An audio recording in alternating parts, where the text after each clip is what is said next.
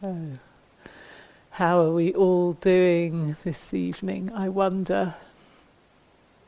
It's been very uh, lovely to meet with lots of you in uh, small groups and get a sense of how you're practicing and how really everyone seems to be engaging a lot with this theme, and um, it feels like it's a, a useful theme to spot um, the way that we uh, separate the world into these polarities and then um, concretize them in ways that are really not very helpful. If you're like me, maybe in the moments when you haven't been in deep samadhi and the mind has gotten a little busy, one of the things that my mind spends a lot of time thinking about is me and myself and my life and the general dramas and p- problems and challenges of, of me and my life. And I thought what I'd like to offer a little contemplation on this evening is on navigating the polarities that we encounter in our experience of self. And really, these are polarities maybe in the views we have of ourself. So the most, the most kind of basic of these polarities, which causes a lot of kind of confusion in the minds of people who are trying to wrap their wrap their heads philosophically around Buddha's teaching, is the question of do we exist or don't we exist? And with our new um, alertness to the creation of binaries and the creation of op- opposites, you know, we can see that these are again two polarities that we can want to grasp one or the other of, just to have a definitive answer. For goodness' sake, please, you know, am I real? What does this anatta teaching mean? Am I real? Am I not real? Do I have a self? Don't I have a self? Is there a self? Is there no self? And people came to the Buddha in his in his in his day with exactly the same question, you know, because we somehow think that having the answer to that would solve the problem. And the Buddha always refused to answer that question directly. So this this middle way falls somewhere between these two polar views, or these two polar views are exactly that they are polar views. And if you look directly, if we look directly at our experience of self or selfing, we can quite quickly see with our mindful observation that it's actually a process. And it's a process that's, I'm going to use this word yin yanging, you know, evolving, fluxing, changing, waxing and waning in many different dimensions simultaneously, and it's very difficult to pin down. And so, rather than being um, caught up in the question of, you know, what is myself? Do I have one or not? We can be mindful of the experience or the process of selfing, the process of identifying with facets of our experience or with stories or views, ideas, maybe ideas of me and mine. So, this is really what the teaching of anatta, non self, is pointing to. It's pointing to all the different things that we might identify with and ways that we try to stabilize this sense of self and define it. And it challenges to ask, is this us, challenges us to ask, is this really true? Is it certain?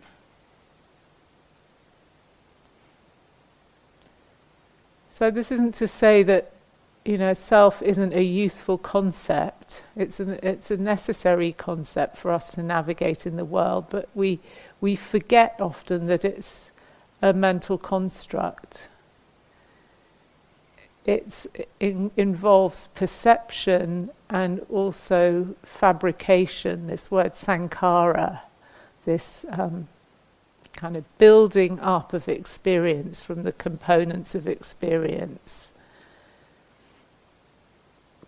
And these building blocks include all the language and the stories we've been taught to use as we grew up and through our culture.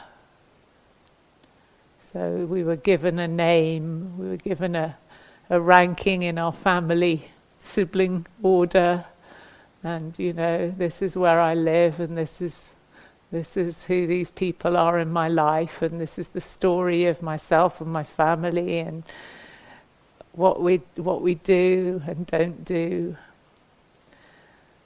So, and then that gets compounded, you know, with our culture and our education and so on.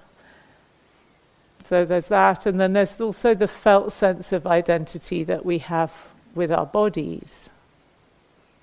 so we notice that the body is a is a changing thing, and uh, there's nothing in this body. Well, I'm not sure what the latest, you know, scientific view is of it, but there's not much in this body that was here 50 years ago. I'm sure. You know, is this still the same me, or is it not me? So there's there's that the, the identification with our physical body, and then we get identified with the things that surround us that we make use of. And we can notice. I mean, I wonder how many things have become yours in the space of the last 48 hours. Like, this is my mat now and my mug that I'm kind of keeping very carefully to myself because I like it, and uh, my bathroom, my bedroom, etc. or I really, I really remember. I, I still have this. I don't know if you notice how well, uh, cars kind of take on a kind of aura of their owner sometimes, or other other items. Maybe you don't feel that about cars, but maybe it comes from the childhood of you know really thinking, oh, that that's that's Daddy's car. You know, they take on they take on a flavour. Once I was working on a retreat with a, a yogi who was doing a, a long retreat, but doing it commuting from home for various reasons, and they were saying how they could really feel kind of in the fabric of the things around them. Or they, I think they were spending part of the time in the retreat centre and part of the time at home, and how the, the kind of just the stuff in the bathroom, the tube of toothpaste and things, has a different feel at home. It's kind of impregnated with a sense of, of me and mine. And so we extrapolate from that, and we think because I have all these things. There must be a me who owns them. And then we have this, you know, legal identity. I'm a legal entity because I own my stuff. And that's, of course, that's, that's useful. It's, uh, it has a function, but we then take it to be a more solid thing than it actually is. So the early discourses, the sutras, they have these similes for perceptions and fabrications. They say perceptions are like mirages. They shift according to, uh, you know, as we approach them, or they can shift according to const- to uh, to context. And the fabrications, the the stories that we build from them, are like a plantain tree. And a plantain tree is one of those types of trees that's just, the trunk of it is just made of overlapping leaves and uh, layers of leaf, like an onion. So if you peel it back, you know, you don't find the center, you just find another leaf. And this is how our stories work. They stack up one upon the other, upon the other. So we're not, we're not meant to eradicate. There's nothing wrong with perception or with fabrication. We're not meant to eradicate them. but we can learn to hold them lightly or to not to grasp them and to disentangle from them. And therein lies a vast potential for freedom from the suffering that we create around them and through them, and also for a more creative way of engaging with them.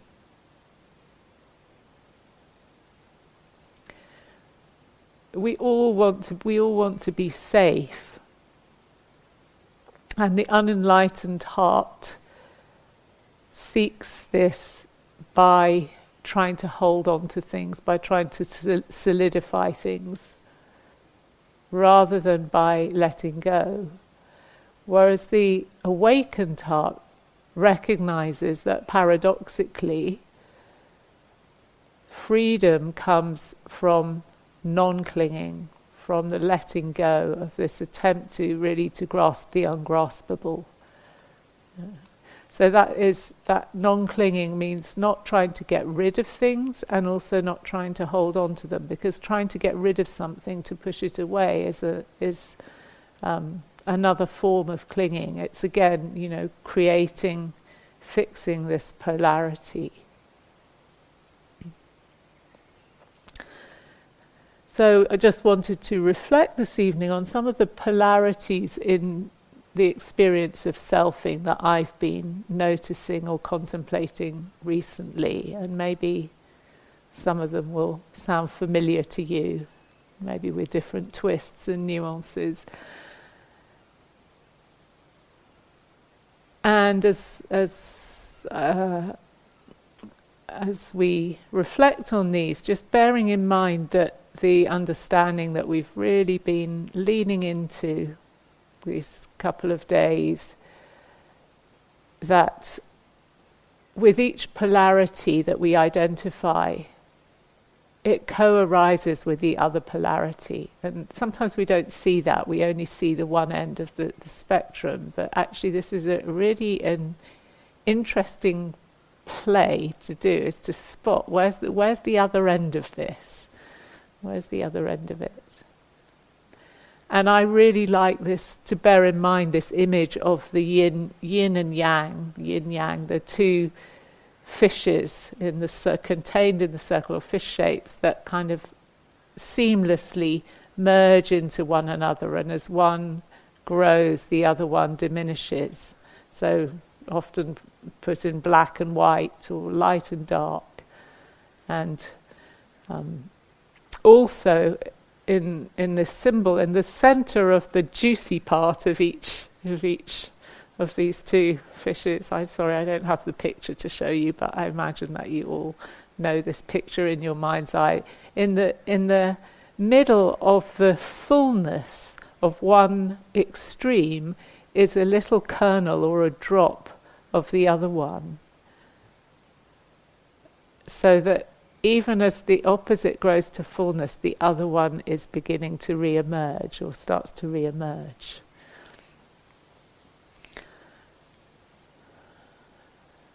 So, the, some of the polarities of selfing that I've been noticing recently. And one is there's this me here who's supposed to be or should be in control of things. Of course, I should be, you know, I'm supposed to be the teacher here, I'm supposed to be a responsible adult. Um, you know, I like to be competent, I like to be efficient, I don't like to be a burden to people. I should have got my life in order by now blah blah. you know, I don't want to, pe- to be seen as useless or helpless. So this person likes to pop her head up often. And then at the other end, there's the me who kind of becomes a helpless victim and feels totally, totally useless. And the me who actually really, the, my worst fear is being discovered to be completely useless. So whose fear is that? You know, the, the the one who wants to be in complete control is terrified of being discovered to be completely useless. And the one who kind of wants to hide away as completely useless doesn't really want to own up to the fact that I do have some choice or some agency in how I relate to what's happening. So you might notice even in in large and even in small ways here on retreat when things don't go according to plan what is our response when that happens? Do we start sliding around in this spectrum and being the one who's in control to the one who's a victim? So just the week before this retreat i I got I got quite a bad cold and I was feeling fluey and you know all these things symptoms that could have been covid and so on. And I tested many times and I was covid negative so here I am and I'm happy to say I'm feeling way better. But it's very interesting isn't it when we suddenly our our bodies don't do what they're supposed to do and we feel incapacitated in different ways. And that was just a you know, that was just a bad cold. That wasn't a fraction of the health um, challenges that come to visit us and come to visit some of us here. And but when suddenly our body and our mind that's impacted by the condition of our body, uh, Kirsten was talking about aging and this brain fog, which I totally relate to. Too, we fairly twinny in that respect. um, and things don't perform as we want them to. And so we can start, you know, we we can fall into this identify this catastrophizing of oh, you know, I can't cope. Mm. But actually, there's something to be said for recognizing our vulnerability, allowing our vulnerability. You know, this is a challenge for a lot of us. It connects us with our humanity and it awakens the heart to compassion.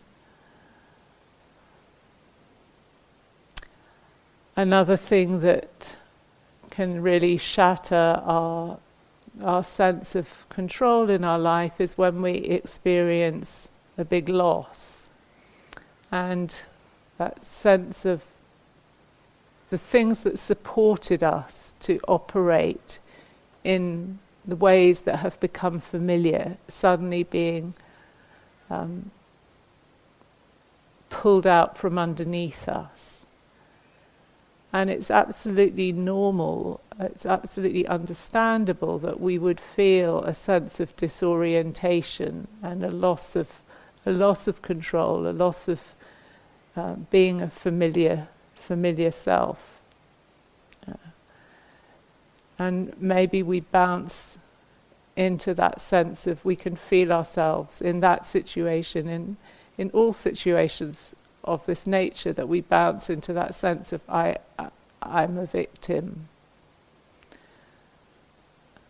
And so when we when we feel ourselves sliding around on this spectrum, it's an with all these polarities an invitation to notice notice what's happening and to um, recognize again this territory in the middle that it's not an either or it's a both and that these manifestations of selfing are just the product of conditions, and we don't have to um, grasp them, or we, grasping them is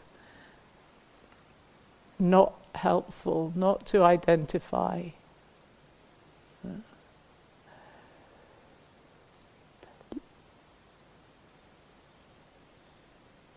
Looking at the kind of radical instability that comes with finding finding oneself in a situation such as is unfolding in Ukraine, you know. And I know this is happening and has been happening all through our lives in different places in the world, but there's something about it, you know, the way that for various reasons, for many of us, it feels closer to home. There's a sense of waking up to the the way that stability can disappear very, very swiftly. Uh, recognizing that we're not so in control of our worlds as we perhaps have been assuming. What would we do in those situations?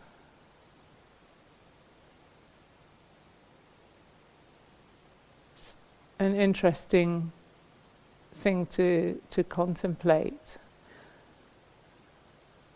And I'm reminded of um, Viktor Frankl, who famously said, you know, reflecting on his time in the concentration camps, that between stimulus and response there's a space. And in that space is our power to choose our response. And in our response lies our growth and our freedom.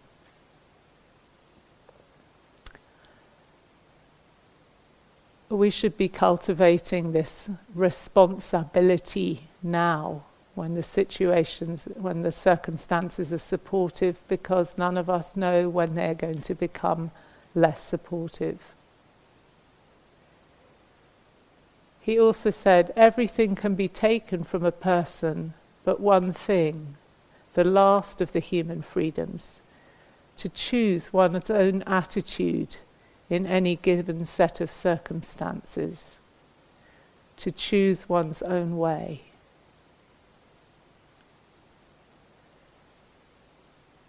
So, choosing to identify with a helpless victim or not identify with a helpless victim is, a sense, in a sense, a choice. And that's not to say that we can, there aren't situations where we have absolutely no control over what happens to us, but we can choose our attitude, we can choose our response. And we can taste in our practice what is a more liberating, liberated attitude to choose. Hmm. So if we find ourselves always in control, or we find ourselves somehow the identity of the me who should always be in control, we can recognize actually this is this is an illusion. When are we ever completely in control? And if we find ourselves feeling completely helpless, completely useless, recognizing that this too is a polarity that we've fallen into. We have the option to choose an attitude in this moment, to choose actually something to cultivate.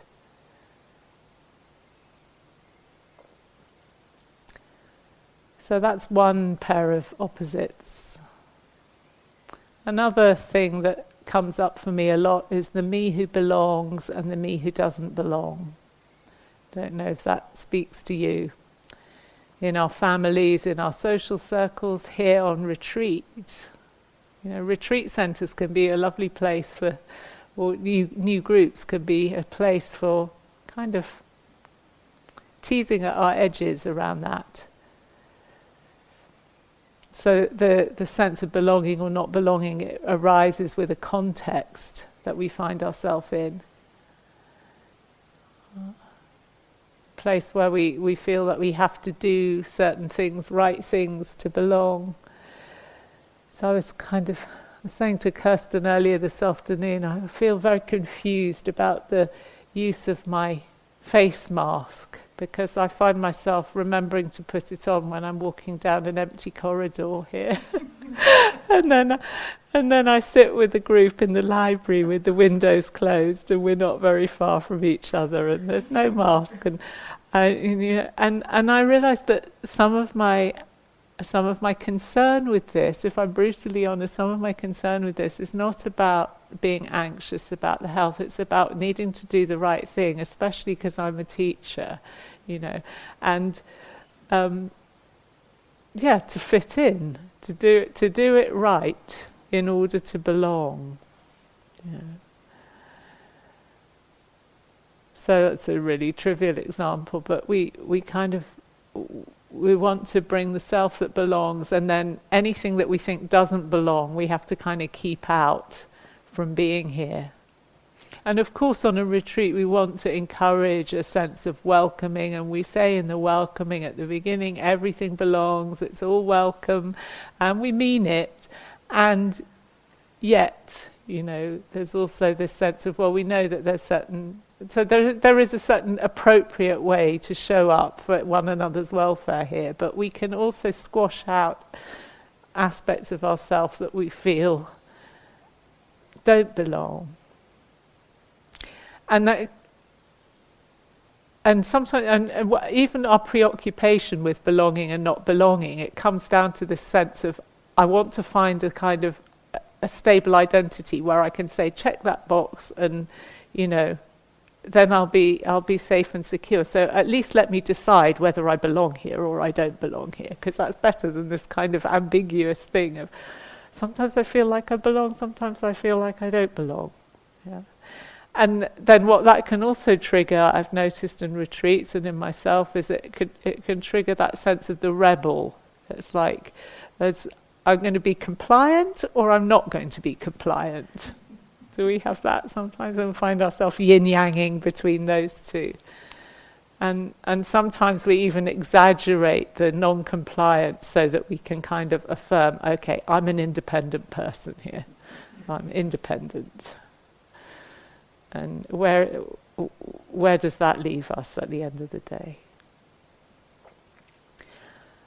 I think, do I belong and do I not belong also it's it's maybe highlighted for lots of us as sort of coming out of the pandemic where some of our usual social interactions and things have been really curtailed. And it's almost like we've been in an extended hibernation down a burrow and then you peek your head out and it's like is this all safe and familiar again? I don't know if you you know it feels like edgy to go to go to the cinema or all these different different situations that we might find ourselves in. So this is another thing that we're all contending with at the moment. The other day I was contacted by an old school friend who I was at school with from the age of 11 to 18, who I haven't seen for about 10 years saying, who said, We're having a, a school reunion in the summer, a group of us, do you want to come? And it's just brought up all this stuff about the comparing mind, about all these people that I was at school with who didn't become Buddhist nuns and end up being Dharma teachers and uh, living this unconventional life, and who have husbands and three children and careers and different things and and a sense of do I really fit in and where do where do I fit with these people? Which went way way back to school. In fact one of these the two of them that have I've just been in touch with this week her nickname for me when we were about 12 was Oddbod so there was obviously something brewing already then, and it was very affectionate. But it's it you know it really um, speaks to this sense of we we want we want to fit in, and yet actually I could so the the the non-belonger can go down this rabbit hole of uh, you know I I just I'm such a misfit in this in this world, and then recognizing that actually what makes us welcome in these worlds, and it's easier to see this in the context of other people than of ourselves, is actually our uniqueness, being ourself, bringing what we bring. The same in a retreat center. You know, it's we're not all supposed to be coming, becoming sort of carbon copies of the perfect yogi, the perfect retreatant. It's it's our uniqueness that is beautiful and that gives us something to contribute.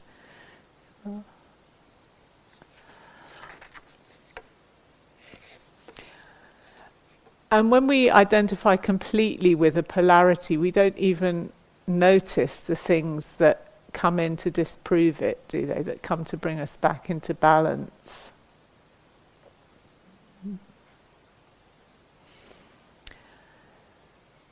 Because there's paradoxically, there's something about the more uncomfortable something feels, the more real it feels. Have you noticed? Yeah. And we can let this dukkha be an invitation to, as Kirsten's been saying today, to, to pose that question Am I falling into one of these binary traps here? Into, am I falling into a view? But often, what we do when things are uncomfortable is rather than apply this mindfulness and investigation, is we go into reactivity, and the reactivity reinforces it. Yeah. So let's let our discomforts be a wake up bell to explore you know, where, where is something being clung to? Where is there greed? Where is there aversion? Where is there delusion or confusion happening in the mind? Another pair of binaries that's been pointed out to me by a benevolent friend in the past couple of weeks is uh, between there's a sort of fun-loving, adventurous, um, spontaneous, and energetic sort of Jaya, who lately has been learning flamenco dancing and things like that, and likes to climb mountains and so on. And then there's a very, very dutiful, responsible, overcautious, somewhat um, introverted, over studious, cautious me who yeah, needs to be responsible for everything. And I find these two jayas pulling sometimes in different directions, or I've noticed that they really pull in different directions. And I don't know what your personal, you know, character polarities might be, but do you ever feel yourself kind of pulled in two directions? and when we kind of yo-yo or flip-flop between each side, uh, should that dis- that side dictate my choices, or should that side dictate my choices? And when I fall into that, it's as if the middle kind of gets hollowed out, like that sense of empowerment and agency and clarity just disappears, and there's this like, oh. And then I realized as I was with the help of this wise friend, contemplating these these two sides of myself, that actually rather than letting them tug in opposite directions, maybe they could help each other. Maybe they could come in and support each other.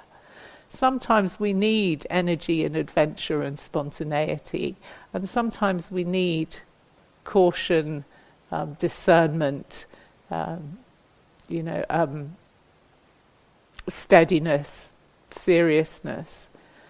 And I had the image of the the um, the rod of Asclepius, you know, the doctor's the doc- the healing image of this rod and the snake coming up it.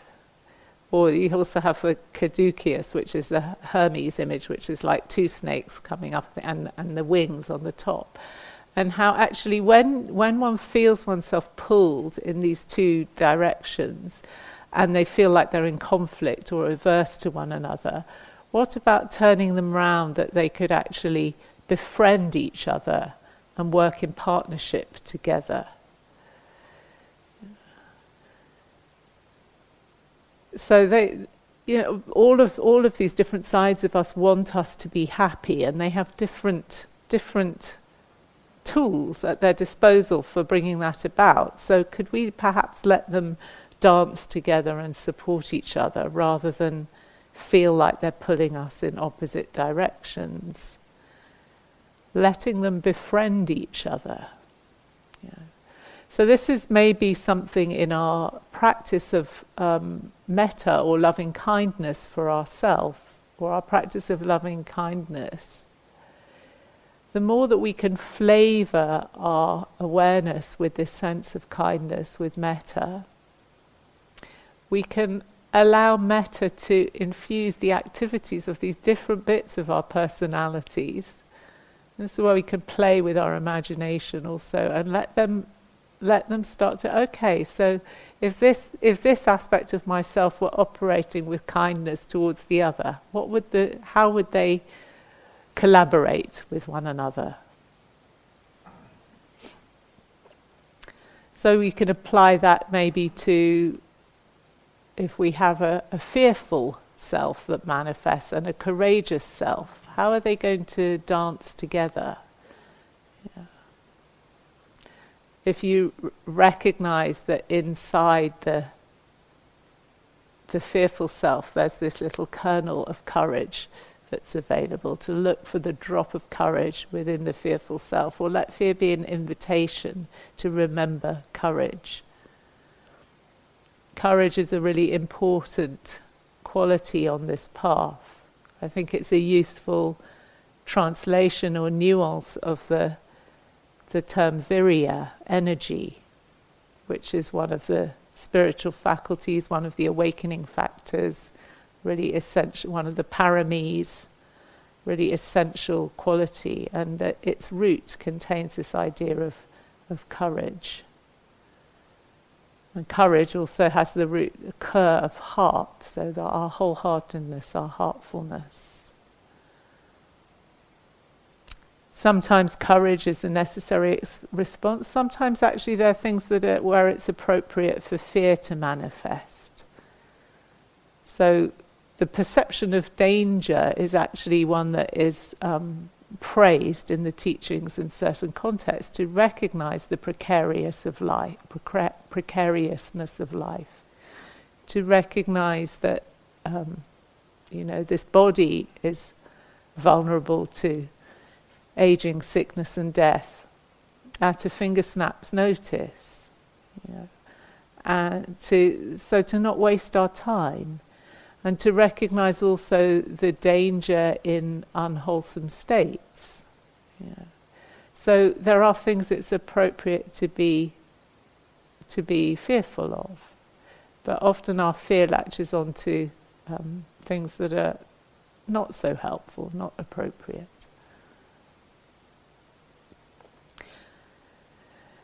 Then there's the kind and caring me, versus the angry, resentful, bitter me. And even the angry self is sometimes helpful. One of the things I've found useful that I heard about anger, have heard said of anger, is that it shows us where our boundaries are. So when we act out on our anger, it's dangerous. It can sow fear and breed conflict when we when we suppress it, it becomes toxic. It can turn into hate. But just the arising of anger, actually, it shows us where our boundaries are.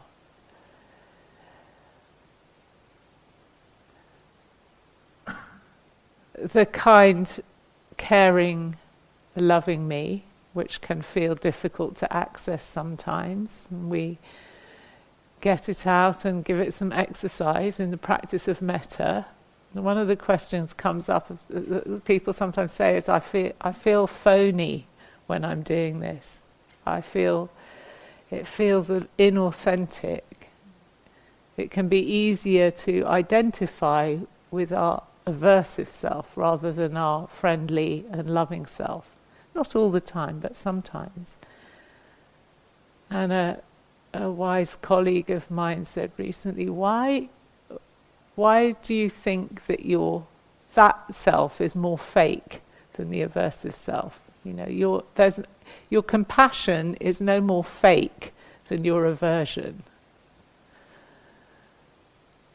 That was interesting to me.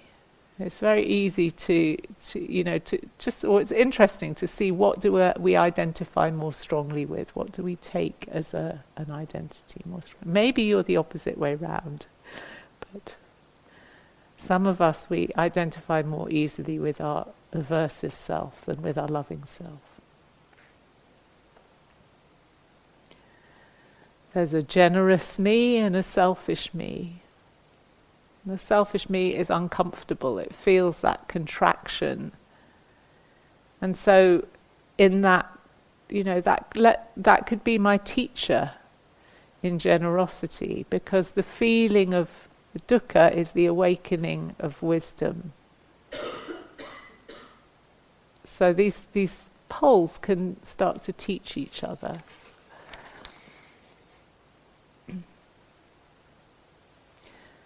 Sayadaw U Tejaniya says, don't look down on the defilements.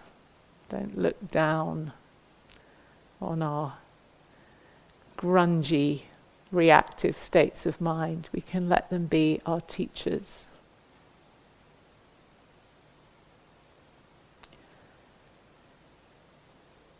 So the, the temptation is to try and find stability in life by by confirming the sense of me that's manifesting right now. I invite you to investigate this in your experience. Yeah. Even even and often when it's when it's an uncomfortable one. And we feel these polarities in ourselves kind of tugging at one another. And when we do that, we we often think that we have to find out which one's real and then deal with it. If I just knew which was the real me, then I would I would kind of go in and sort that one out. you ever have that feeling? Yeah.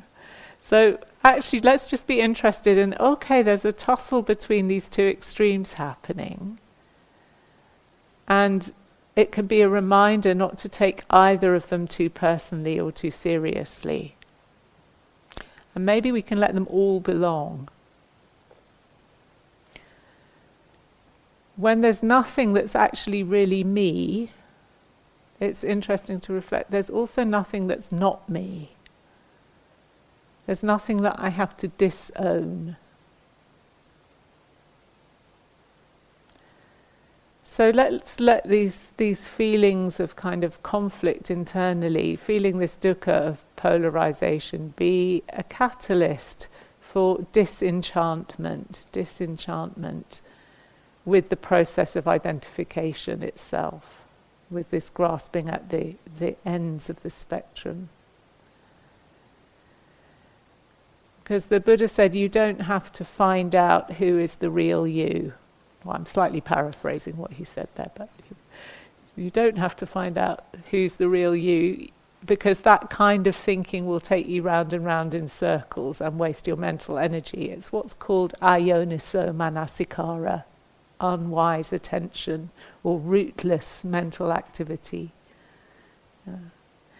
And its opposite, wise attention or yoniso manasikara, means you just have to understand what is skillful and unskillful from for disentangling you to, from going round in circles for liberating us from the preoccupation with I, me, mine, and thinking that we will find safety by landing in the right view of ourself or inhabiting, becoming the right view of ourself. So, just inviting us to let all these different manifestations be part of our path, and sometimes inviting them to dance together, to play together. And then we can start to let the path guide us rather than our neuroses, rather than these, um, these identities that are shaped by the defilements. So, inviting us to, when we notice these, these arisings of conflicted, self aggrandizing forms of selfing, to use them as a catalyst to, to wake up, a catalyst for kindness, a catalyst for compassion, and a catalyst for creative engagement.